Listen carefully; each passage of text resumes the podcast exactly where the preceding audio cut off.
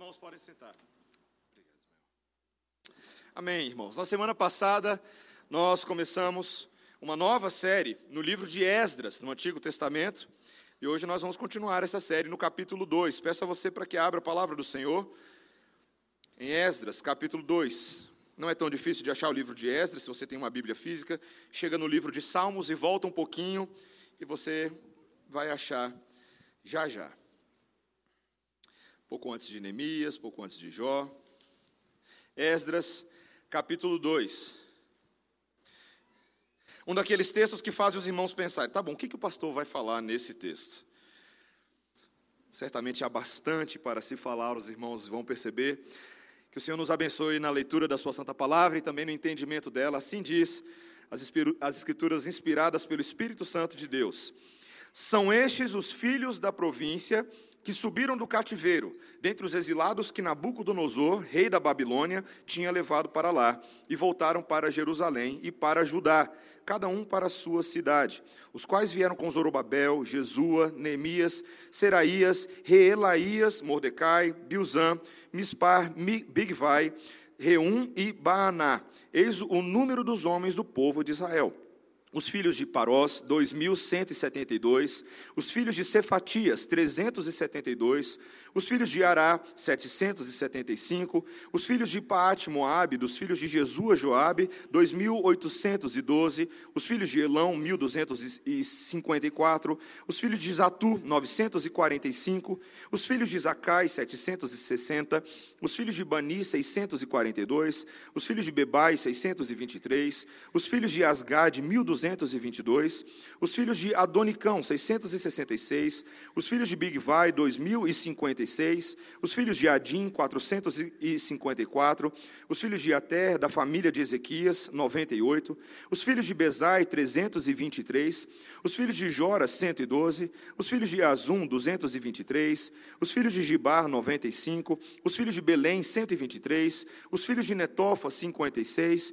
os filhos de Anatote, 128, os filhos de Asmavete, 42, os filhos de Kiriate Arim, Sefira e Beerote, 740 43, os filhos de Ramá e de Jeba, 621, os filhos de Micmas, 122, os filhos de Betel e Ai, 223, os filhos de Nebo, 52, os filhos de Magbis, 156, os filhos de outro Elão, 1254, os filhos de Arim, 320, os filhos de Lode, Adide e Ono, 725, os filhos de Jericó, 345, os filhos de Senaá, 3.630, os sacerdotes, os filhos de Gedaía, da casa de Jesua, 973, os filhos de Emer, 1.052, os filhos de Pazur, 1.247, os filhos de Arim, 1.017, os levitas, os filhos de Jesua e Cadmiel, dos filhos de Odavias, 74, os cantores, os filhos de Asaf,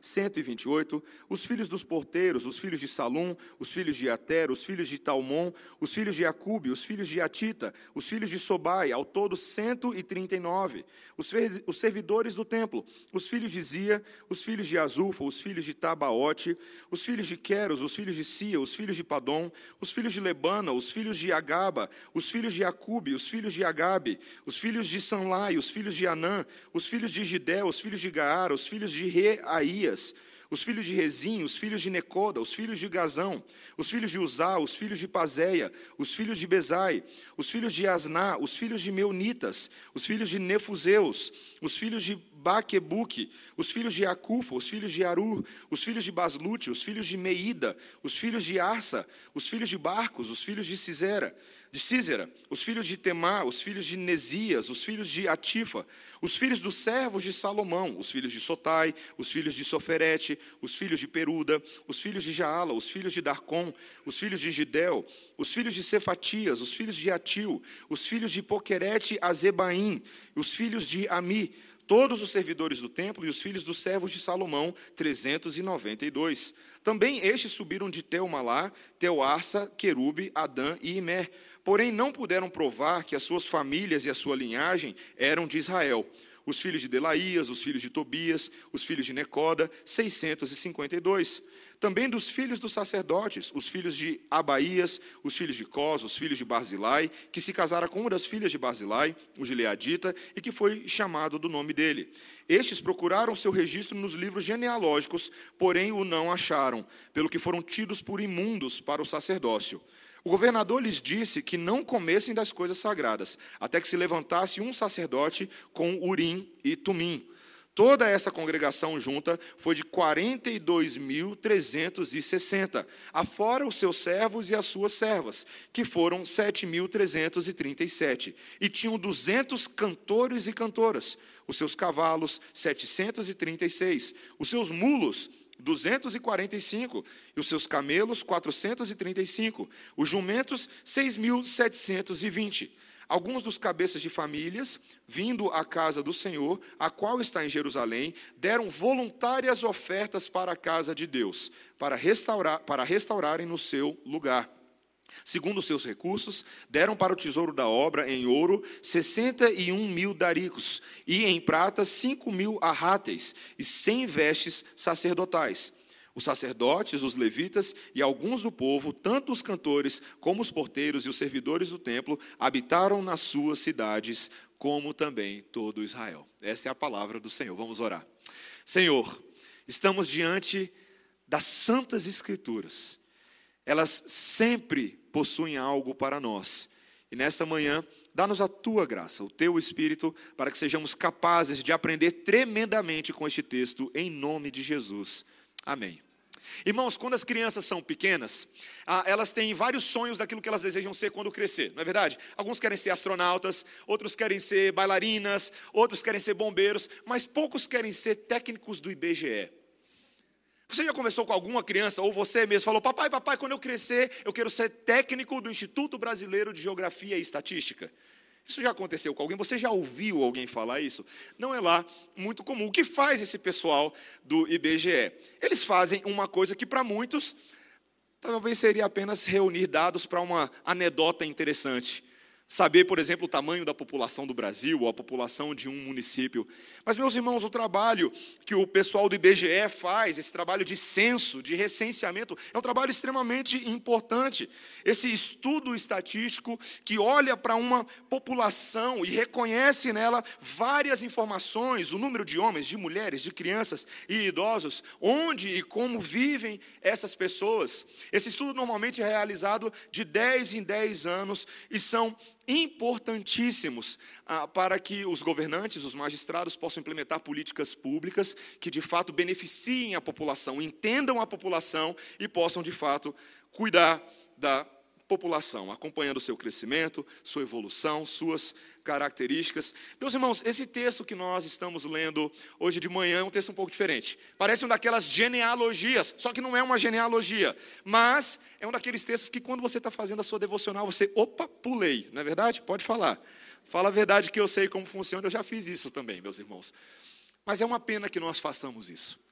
É uma pena que nós não consigamos enxergar com os olhos da fé o profundo significado do que nós estamos lendo nessa manhã. Esse texto, por incrível que pareça, meus irmãos, ele revela para nós que o nosso Deus não se relaciona conosco meramente como se fôssemos números, como se fôssemos estatísticas. Deus conhece o seu povo pelo nome. Deus sabe quem nós somos e Deus tem um plano para nós, um plano verdadeiro, um plano para este povo. E compete a nós entender de que maneira nos nossos círculos familiares, de que maneira na nossa terra, de que maneira no nosso lar, Deus está realizando o seu plano redentivo. Deus está cumprindo a sua obra maravilhosa em Cristo Jesus. E esse povo do Antigo Testamento vai nos mostrar muito da obra do Senhor Jesus Cristo, o Messias do Novo Testamento. Essa lista revela para nós três maneiras como Deus avança a sua obra na história. Primeiro, Deus avança a sua obra com um povo humilde e pequeno, porém muito útil. Segundo lugar, Deus avança a sua obra com servos devidamente identificados. E terceiro lugar, Deus avança a sua obra com importantes recursos no seu reino. Vamos entender isso em câmera lenta. Como o primeiro Deus avança sua obra com um povo humilde, um povo simples, porém bastante útil. Nós precisamos lembrar o que aconteceu na semana passada, ou pelo menos há mais ou menos vários milhares de séculos atrás. Quando no ano ali 538 Deus levanta um rei, um rei persa, o imperador ali Ciro, um homem que não era um judeu, que não era um adorador do Deus de Israel, para fazer algo em favor dos judeus, um povo cativo levado pela Babilônia, mas essa Babilônia agora havia sido conquistada pelos persas. E o texto nos lembra lá no primeiro capítulo que Deus moveu o coração deste Ciro em favor dos judeus e os liberou do seu cativeiro. Ele lhes deu uma ordem: retornem para a sua terra, cultivem, vocês podem agora construir e reconstruir a casa do Senhor, aquela que havia sido destruída debaixo de Nabucodonosor, agora ela poderia ser restaurada. Uma nova esperança, uma nova alegria surpreendente, eles não esperavam por isso. Lhes foi dada, e nós vimos na semana passada que Deus estava cumprindo os seus propósitos. As profecias que haviam sido dadas por bocas de Jeremias, de Isaías, de Ezequiel, estavam se cumprindo à perfeição. Precisamente, Jeremias havia dito: o cativeiro será de 70 anos, e de fato ele foi de apenas 70 anos. O povo foi liberto. E agora, meus irmãos, nós temos a oportunidade de ver o que Deus está fazendo por meio dessa lista de recenseamento. Essa lista ela é bem curiosa. Talvez os detalhes dela nos fujam à primeira leitura, mas a maneira como ela está dividida, a maneira como ela foi ah, delineada, nos traz um, um importante entendimento de como Deus está trabalhando com o seu corpo. Essa listagem inicial mostra primeiro os líderes. Como nós falamos na semana passada, esses homens tinham uma função importantíssima. Veja os versículos 1 e 2. São estes os filhos da província que subiram do cativeiro, dentre os exilados que Nabucodonosor, rei da Babilônia, tinha levado para lá, e voltaram para Jerusalém e para Judá, cada um para a sua cidade, os quais vieram com Zorobabel, Jesua, Neemias, Seraías, Reelaías, Mordecai, Bilzam, Mispar, Bigvai, Reum e Baaná. Talvez você leia esses nomes e fale assim, talvez eu identifico alguns nomes aqui, não é verdade? Você lê assim, Mordecai, eu já ouvi falar desse nome antes. Neemias, e por aí vai. Só um detalhe para você, esses não são aqueles. Não é o Mordecai de Esté, não é o Neemias que veio assim, são outros. Esses nomes, na verdade, eram muito conhecidos, nomes muito comuns, que nem José, Maria, que nem Mateus, e por aí vai. Esses nomes, meus irmãos, apesar de serem nomes comuns, eram nomes importantíssimos. Essa listagem é feita de uma maneira muito curiosa. Quando os estudiosos, eu procurei estudar bastante esse texto essa semana, os comentaristas admitem que nem todos esses líderes foram líderes da primeira leva, líderes do primeiro grupo, ali do ano 538, 537. Alguns deles foram aparecendo nos anos posteriores. Mas todos esses 12 líderes, 12 líderes, essa contagem não é à toa, ela não é aleatória. Eles são importantíssimos para ecoar uma esperança que estava surgindo no coração deste povo. Assim como Deus estava realizando um primeiro êxodo lá atrás no Egito, Ele está realizando um novo êxodo agora. Assim como haviam doze tribos no passado, e doze cabeças dessas tribos que libertaram o povo, agora novamente Deus levanta doze líderes. O número 12 na Bíblia, sem entrar muito aqui em numerologia, tá, gente? O número 12 na Bíblia é muito interessante. A maneira como ele vai aparecendo e recorrentemente surgindo. O Senhor Jesus Cristo escolheu quantos apóstolos? Doze. É interessante, o tempo inteiro, o Senhor Jesus Cristo e a palavra de Deus nos revelam que o propósito de Deus para o seu povo vai se conectando desde lá de trás e vai permeando a história. A mesma obra que Deus começou no passado é a obra que ele estava fazendo agora no pós-exílio e era a obra que ele continuaria fazendo. O livro de Apocalipse novamente restaura esses doze. E fala que no céu nós temos ali 24 anciãos, um múltiplo de 12, como representantes do povo eleito de Deus, os cabeças do povo de Deus que colocam as suas coroas diante do, do, trono do Cordeiro, aquele único que merece toda adoração, o libertador, o Messias, o Cordeiro cujo sangue libertou nações, tribos, povos, raças de todos os cantos para adoração. Meus irmãos, Estudar teologia bíblica é uma coisa muito importante. Teologia bíblica é um ramo da teologia na qual nós entendemos como cada um dos movimentos das escrituras sagradas pertencem a uma única história. Como Deus está executando o seu pacto de aliança, o seu pacto de salvação. Esses números não são aleatórios. Quando eu e você estudamos livros como Apocalipse e outros que parecem cheios de números, nós precisamos entender o significado deles à luz do que apareceu antes. daquilo que veio antes. A Bíblia se interpreta dessa maneira. Ela não é uma coletânea de livros aleatórios, mas ela é uma única história de um único Deus e um único povo. E eu e você pertencemos a essa história. Curiosamente, meus irmãos, essa é a lista da minha e da sua história. Essa é a nossa esperança. Deus estava libertando os israelitas do, do Egito, Deus estava libertando os israelitas da Babilônia, e Deus hoje está libertando os israelitas escravos do pecado, aqui mesmo na cidade de Brasília, dos quais eu e você pertencemos. Essa é a nossa história. Nós precisamos atentar que esses líderes fazem parte disso. Alguns aqui são homens notáveis, os quais eu não vou entrar muito em detalhes agora, mas vão aparecer logo adiante no livro de Esdras e Neemias. Por exemplo, Zorobabel, o neto do rei Joaquim, da família davídica, de uma linhagem muito importante. Esse homem seria um dos homens mais importantes para liderar o povo no lançamento dos alicerces do templo, retomando as coisas de onde pararam. Depois também Jesua era o sumo sacerdote, esse mesmo homem aparece citado lá em Zacarias capítulo 3, versículo 1. Um nome cujo nome grego significava Jesus.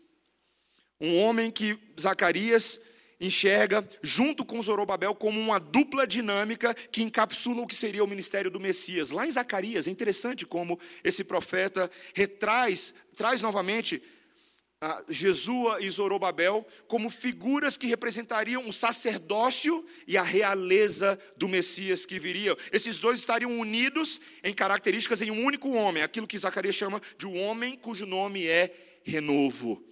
Olha que interessante, meus irmãos. Assim como esses homens eram líderes do povo de Deus para arrancá-los, haveria um Messias que nos arrancaria da Babilônia.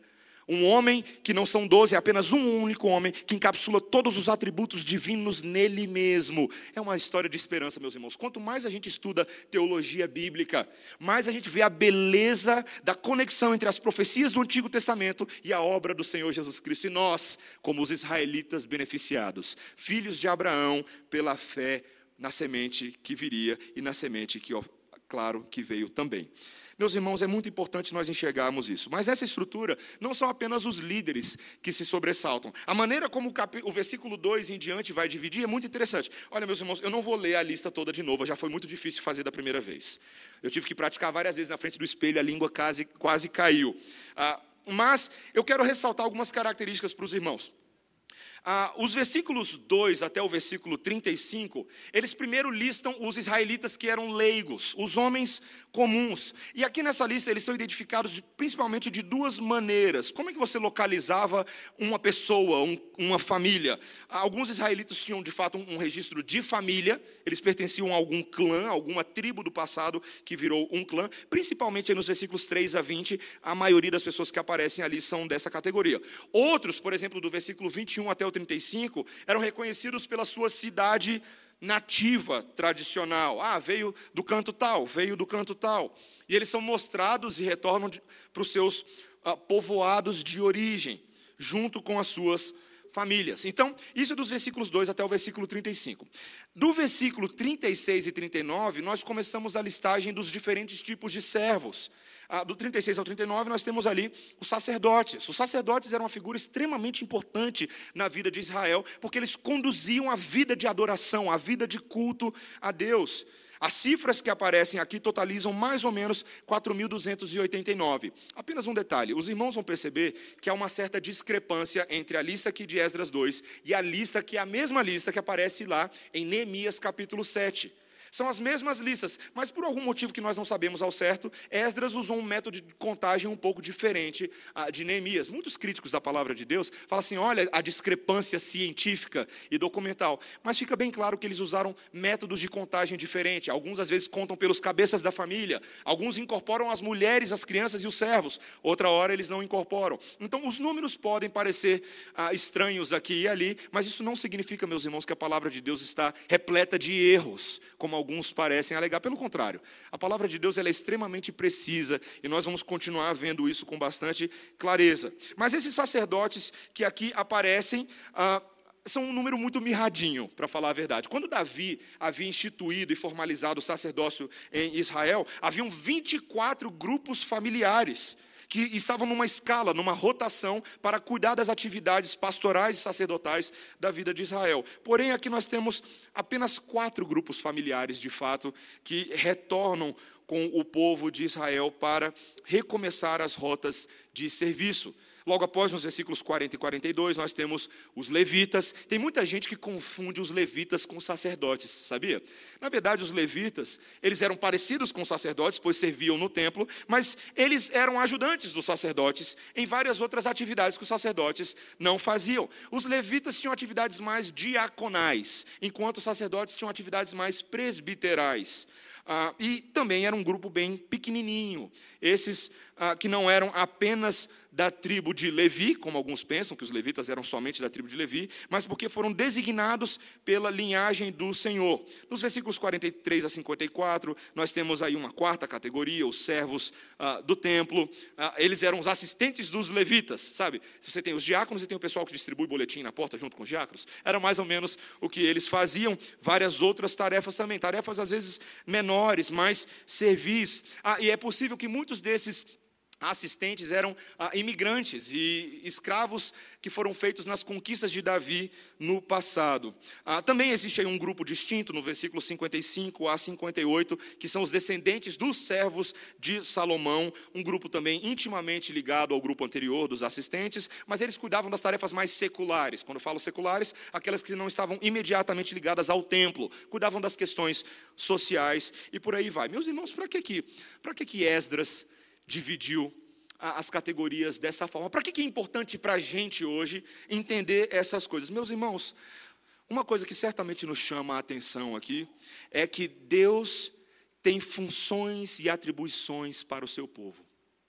Cada um de nós, hoje que estamos aqui, fomos trazidos por Deus para dentro do seu povo, para servirmos ao Senhor com as vocações, com os chamamentos, com os talentos, com as habilidades que Ele tem dado a nós. Talvez você nesse momento não seja um pastor como eu, não tem muitos pastores dessa forma na igreja, mas você seja um outro tipo de pastor, um pastor da sua casa, um pastor da sua esposa, um pastor dos seus filhos.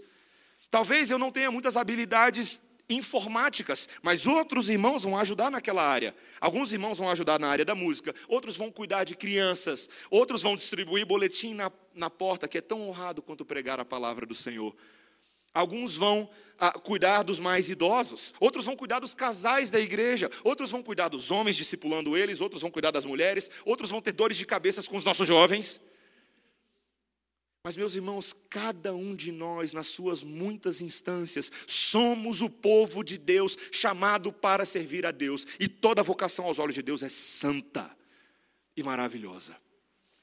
Às vezes eu e você não entendemos isso muito bem, queremos enxergar o nosso papel dentro do povo de Deus como algo glorioso, algo que chame a atenção. Eu adoraria ter uma voz maravilhosa para conduzir a igreja em adoração. Meus irmãos, há um padrão nas Escrituras de invisibilidade do serviço. Não são honrados apenas aqueles que aparecem na frente de todo mundo, mas muitas vezes aqueles que fazem trabalhos invisíveis. Meus irmãos, o povo de Deus é um povo de comuns, de pessoas simples. Isso nos mostra que Deus conhece o seu povo de fato pessoalmente. A sua relação de aliança com o povo não é somente com os sacerdotes, com os líderes, mas curiosamente, os leigos foram citados nessa lista antes dos sacerdotes antes dos levitas, antes dos servos. É um padrão que Neemias e Esdras seguem no seu livro, dizendo: os comuns são importantes para Deus, os últimos serão os primeiros. Deus ama esse padrão.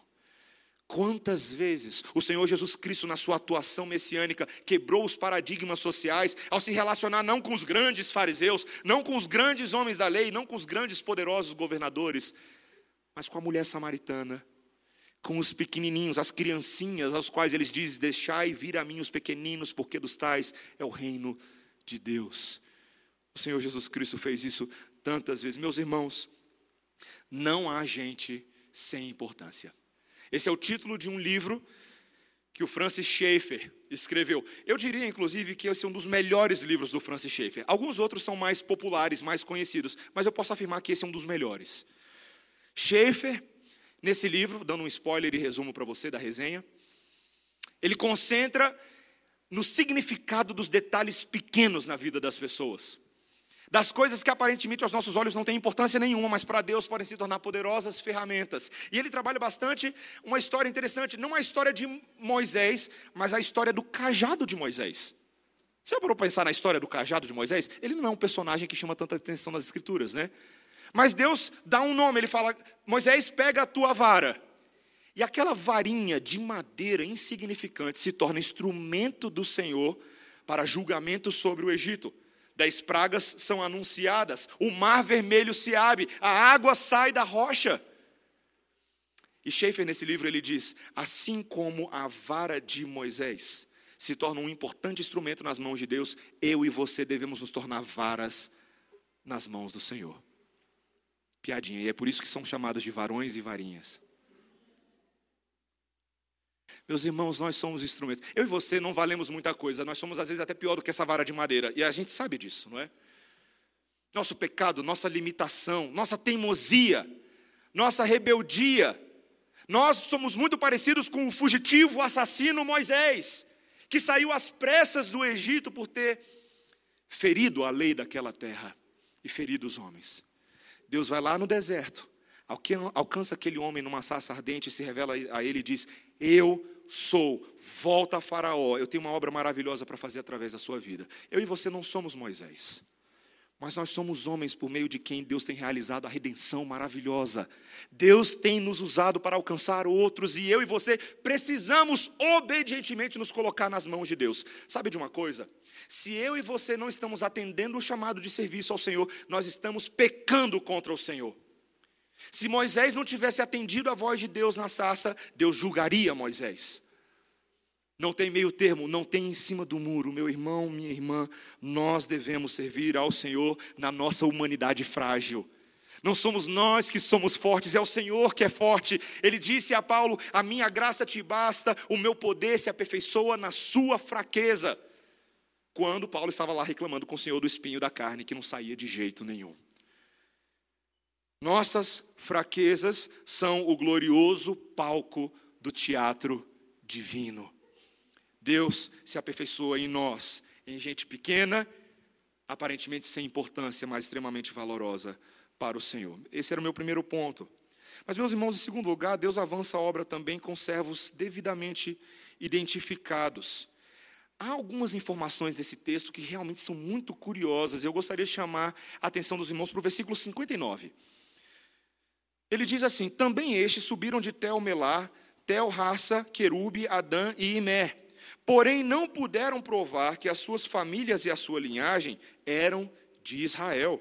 Os filhos de Delaías, os filhos de Tobias, os filhos de Necoda, 652. Aparentemente há um grupo de pessoas em Israel que são os estranhos. Gente que não tinha registro nos nos autos e nos documentos de Israel. Quando o povo foi lá buscar a documentação, e o livro de crônicas mostra bastante isso, se você depois ler o livro de crônica, você vai perceber ali o trabalho de um arquivista, do pessoal que é formado em arquivologia lá no povo de Israel. Aquele povo que ia atrás da organização, da identificação dos fatos, dos dados. Quando se procuraram informações sobre algumas pessoas, não tinha.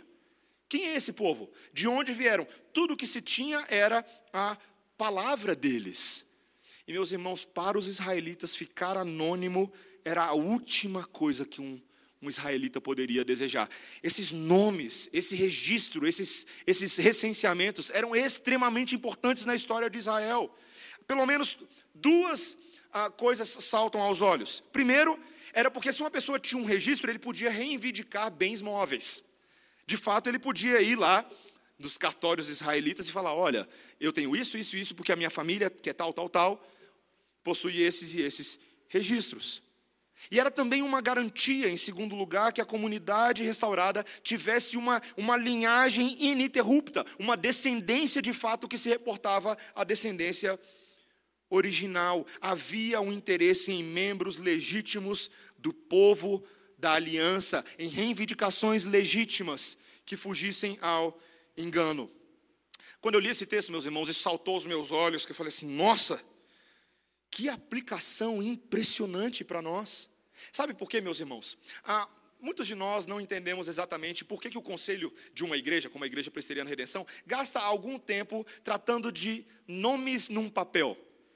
Aquilo que nós chamamos de uma membresia formal.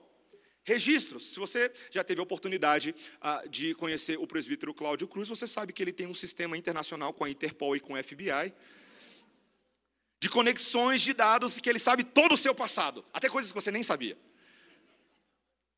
Mas por quê? Algumas pessoas perguntam, pastor, será que um nome num sistema, um nome no livro é assim tão importante? Deixa eu te perguntar uma coisa: você tem CPF? Você, o que, que significa a palavra CPF? Cadastro de pessoa física. Alguns têm CNPJ e por aí vai. Você tem RG? Tem? Agora, eu, deixa eu te perguntar. Se eu te dissesse assim, a partir de agora você não tem mais, me dá aqui e vai viver a sua vida. Como é que você viveria quando você tem que ir lá no Detran? Quando você tem que resolver todos os documentos. Meus irmãos, eu já fiquei seis horas no na hora para retirar a minha documentação. Documentação que havia sido roubada quando me tomaram a minha carteira. Ninguém gosta de ficar seis horas no, na hora.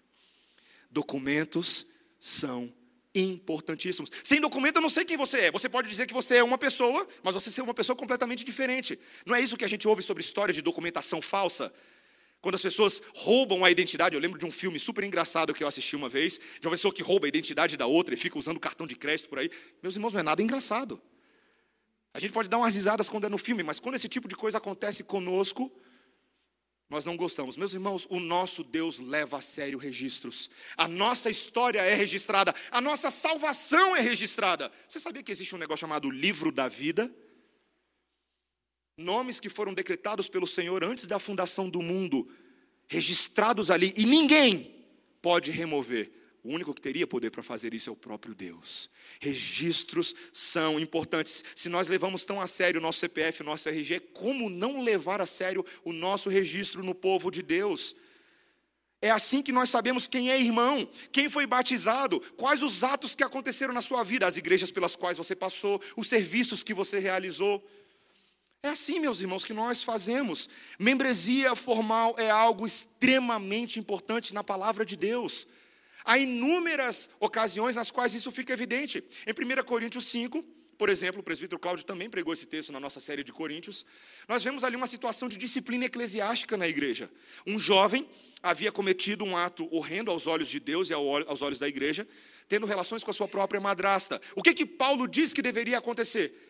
Aquele rapaz e o nome daquele rapaz deveriam ser removidos da vida dessa igreja. Uma exclusão daquele nome.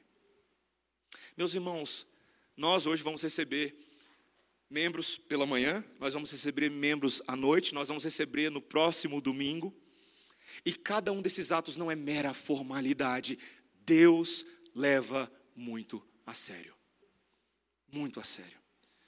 Não é à toa que a nossa Constituição da Igreja Presbiteriana do Brasil formaliza todos esses atos para que nós possamos nos relacionar como aqueles que fazem direito aos olhos de Deus e não de qualquer forma.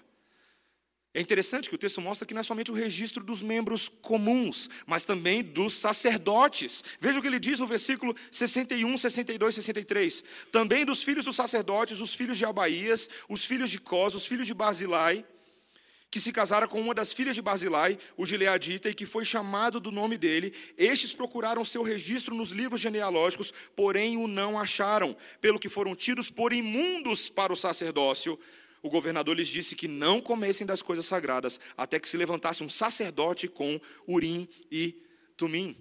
Aparentemente haviam aqui alguns homens que estavam alegando ser parte da família sacerdotal. Eles deveriam ter uma posição de autoridade sobre o povo de Deus, mas na hora de procurar os registros, não tinham.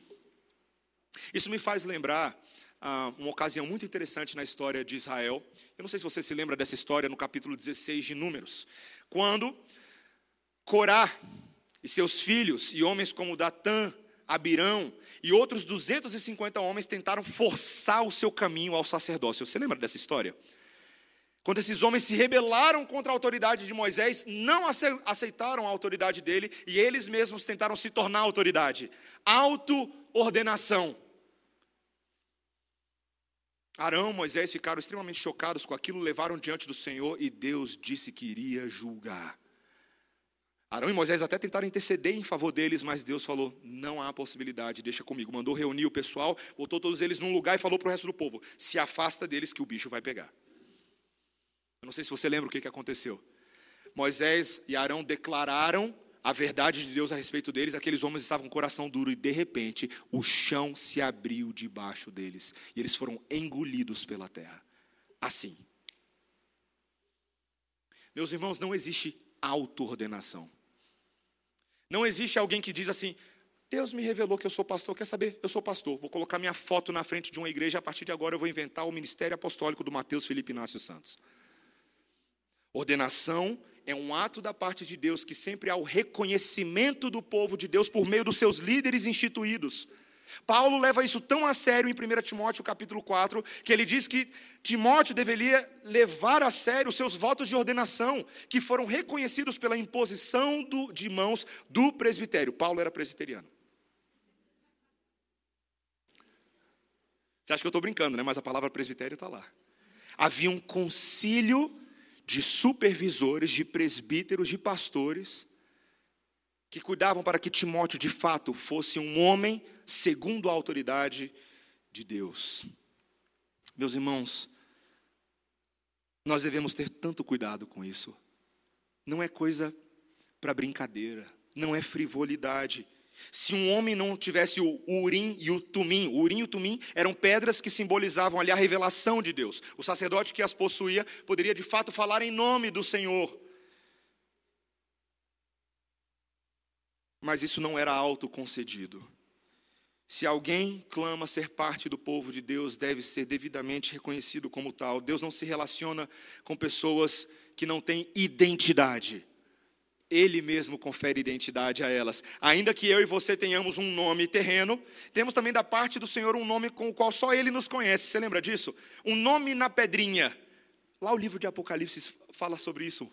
Uma informação curiosa: Deus nos conhece com uma identidade única, singular, e Ele leva a sério os atos que são realizados aqui na igreja, na terra, em Seu nome. E por isso que tudo isso é ato de culto ao Senhor. Mas, meus irmãos, em último lugar, Deus avança sua obra não somente com pessoas que são corretamente identificadas, com pessoas que são simples, mas úteis nas mãos do Senhor, mas também com os importantes recursos uh, do reino. Veja o versículo 64. Toda essa congregação junta foi de 42.360, afora os seus servos e as suas servas, que foram 7.337, e tinham 200 cantores e cantoras, os seus cavalos, 736, os seus mulos, 245, os seus camelos, 435, os jumentos, 6.720. Os detalhes da palavra de Deus são tão fascinantes, irmãos, porque Deus não está preocupado apenas com os recursos humanos. Deus também se preocupa com os recursos animais. Não é interessante que uma lista como essa pare para dar nome, ou pelo menos para reconhecer, camelos, mulos, jumentos, e algumas categorias que também humanas que fugiriam à nossa contagem, como cantores e cantoras. Cantores e cantoras. Todos esses recursos para o Senhor são preciosos. É, é, como se o salmista, quando ele diz: Eu e minha casa serviremos ao Senhor, inclui também meu cachorro, meu papagaio, meu periquito, meus peixes. Todos eles manifestam a glória de Deus. Todos eles, de alguma maneira, exibem a glória de Deus e podem, inclusive, ser utilizados para a glória do Senhor. Meus irmãos, como que um periquito pode ter essa função? Periquito não carrega carga. Ele não faz nada que nós, aos nossos olhos, seja realmente útil na, nas nossas vidas. Mas eu tenho dois periquitos, e por isso que eu estou falando de periquitos. E teve um dia que eu estava no meu quarto, no meu escritório, eles ficam lá comigo enquanto eu estou fazendo sermão, eles ficam pi, pi, pi, pi, pi, gritando lá atrás. E eu estava com a cabeça cheia, não conseguia processar mais informações, e eu virei para cuidar dos periquitos, botar comida e água. E naquele momento ali eu fiquei contemplando o design dos meus periquitos. A beleza das suas penas, dos seus bicos, da maneira como eles têm reflexos extremamente rápidos. Quando eu finjo que vou assustá-los, eles já pularam. Naquele momento, os meus periquitos estavam servindo o propósito do Senhor de me lembrar da grandeza do meu Deus. O nosso Deus, meus irmãos, usa as coisas mais insignificantes desse mundo para reconstruir sua adoração nos nossos corações. E ele estava fazendo isso na vida de Israel, recursos importantíssimos, recursos que ele mesmo criou e recursos que ele concedeu ao povo para que fossem usados para a obra dele. Veja o versículo 68. Alguns dos cabeças de famílias, vindo à casa do Senhor, a qual está em Jerusalém, deram ofertas voluntárias, voluntárias ofertas para a casa de Deus, para restaurarem no seu lugar. Segundo seus recursos, deram para o tesouro da obra em ouro 61 mil daricos e em prata 5 mil arráteis e 100 vestes sacerdotais. A palavra de Deus nos diz que agora eles apresentaram os seus dízimos ao Senhor. Mas não foi somente os seus dízimos, foram ofertas voluntárias. Há uma honra superior aqui, que é exaltada pela palavra de Deus, que os seus corações estavam sendo dados em ofertas alegres, voluntárias, cheias de esperança para reconstruir a casa do Senhor. Eles estavam indo além das suas posses, além das suas capacidades. Paulo fica tão fascinado quando o povo de Deus diz isso, que ele decide exaltar uma igreja lá em 2 Coríntios capítulo 8, uma igreja que era pobre, meus irmãos, que não tinha recursos, mas que ao dar muito além das suas capacidades, é dito da parte de Paulo que eles não estavam dando apenas o seu dinheiro, mas estavam dando a si mesmos em favor de outras igrejas mais aquinhoadas do que eles, em favor de ministros, de missionários itinerantes e dos próprios apóstolos. Meus irmãos, o problema da teologia da prosperidade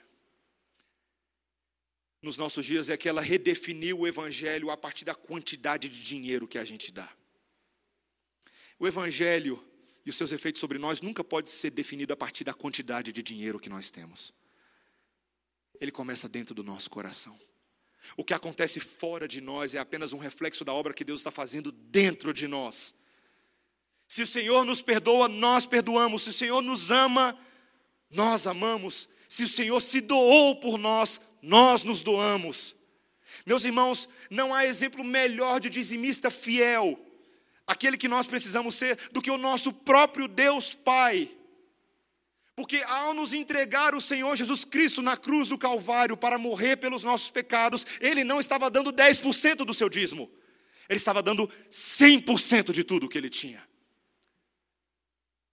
O Senhor Jesus Cristo se fez pobre para que nós fôssemos ricos. É isso que Paulo fala em 2 Coríntios capítulo 8. Isso não tem nada a ver com teologia da prosperidade, meus irmãos. Isso tem a ver com o evangelho da cruz de Cristo. Eu e você precisamos aprender essa forma de pensar. O nosso Deus está reconstruindo uma história na qual os nossos próprios recursos devem ser utilizados. Veja, meus irmãos, às vezes há um constrangimento tão grande da nossa parte de se falar de dinheiro na igreja. Esse é o problema de heresia, esse é o problema de falsos mestres. Estragam tudo. Nós não deveríamos ter um tabu assim tão grande, nós deveríamos redimir esses conceitos. Sim, a casa do Senhor tem necessidades. E eu não estou falando do salário do pastor, não se engane, tá bom? Eu estou falando do povo de Deus, do serviço ao Senhor, da, da ampliação da casa de Deus, da obra do Senhor, dos investimentos no reino, do sustento de missionários e das suas famílias, do avanço da obra de evangelização, da tradução das escrituras sagradas. Todas essas coisas dependem sim dos nossos dinheiros, mas não somente dos nossos dinheiros. Dependem de nós, de nós nos entregarmos ao Senhor. Nós somos as ofertas vivas, santas e agradáveis, sendo queimadas no altar de adoração nós somos as cartas vivas do Senhor para realizar essa obra. Meus irmãos, a obrigação do nosso dízimo, que temos sim para com a parte de Deus, ela é muito pequena diante da fidelidade que o Senhor quer de mim, de você. Ele quer fidelidade total, integral e restrita. Vidas consagradas ao Senhor. Esta é a obra que o Senhor está refazendo. Ele fecha o texto no versículo 70 dizendo: Os sacerdotes, os levitas e alguns do povo, tanto os cantores como os porteiros e os servidores do templo, habitaram nas suas cidades, como também todo Israel. É interessante como o texto começa e termina. Eles saíram, estes são os que saíram. E ele termina dizendo: Estes são os que chegaram. Deus está consumando a sua obra, Deus está conduzindo essa multidão de peregrinos que trilharam no deserto rumo a Canaã, trilham agora novamente rumo às suas terras. Assim como eu e você nos encontramos como peregrinos neste momento na jornada rumo a Canaã celestial. Deus consuma a sua obra. Esse texto, meus irmãos, é um grande glória a Deus pelo IBGE celestial. Os nomes desses israelitas são contados, porque o meu e o seu nome é contado. Nós importamos para o Senhor. O Salmo 68, versículo 6, o versículo 6 fica perdidinho lá. Ele mostra uma das maiores esperanças do que Cristo está fazendo em nós hoje. Ele diz: Deus faz que o solitário more em família, tira os cativos para a prosperidade. Só os rebeldes habitam em terra estéril. Eu e você somos originalmente rebeldes. Não merecemos terra nenhuma, casa nenhuma no céu. Não tem morada para a gente se depender do nosso pecado. Mas Deus faz com que o solitário more em família. Eu encerro meu sermão, meus irmãos, fazendo uma coisa que eu jamais disse que eu faria na minha vida e eu vou fazer. Vai doer mais em mim do que em vocês, eu prometo. Olha para o seu irmão do lado. É sério, olha, olha para o seu irmão do lado. Você está vendo? Olha para trás. Olha para frente. Você está vendo as pessoas que estão aí? Você e eu, meu irmão, minha irmã, nós éramos solitários. Mas Deus te fez família dessas pessoas que estão ao seu redor. O seu nome e os nomes deles estão escritos no livro da vida do Senhor. Como é maravilhoso isso. Todos nós vamos de galera para o céu. Nós vamos adorar ao Senhor eternamente, nós vamos servir ao Senhor eternamente. Isso começa agora, reconstruindo a casa da adoração do Senhor nos nossos corações. Amém? Que o Senhor nos ajude. Vamos orar. Senhor Deus, nós queremos te louvar por essa maravilhosa família que o Senhor nos dá. Obrigado, Senhor, porque neste recenseamento celestial, nós somos ainda mais do que apenas um nome no registro. Nós somos filhos e filhas do Deus Altíssimo. Filhos da adoção, servos e servas que não mereciam emprego algum, mas foram chamados para servir. Senhor, precisamos da tua graça. Dá-nos condições de entender o que o Senhor está fazendo hoje, essa obra maravilhosa em nós. Para que sejamos cheios de alegria nessa peregrinação que não é fácil. É, na verdade, ela é muito difícil, Senhor. Há pecado, há inimigos, há Satanás. Mas, Senhor, há Deus sobre todas as coisas. E Deus misericordioso agindo para nos sustentar até que cheguemos na tua presença em Canaã. Obrigado, Senhor, pela terra prometida e por sermos o povo da promessa em Cristo Jesus. No nome dele nós oramos. Amém. Irmãos, nesse momento, nós vamos fazer exatamente isso que nós acabamos de ouvir. Nós vamos aplicar esse sermão. E eu gostaria de chamar à frente alguns irmãos agora para que possamos ter um breve ato de recepção de membros.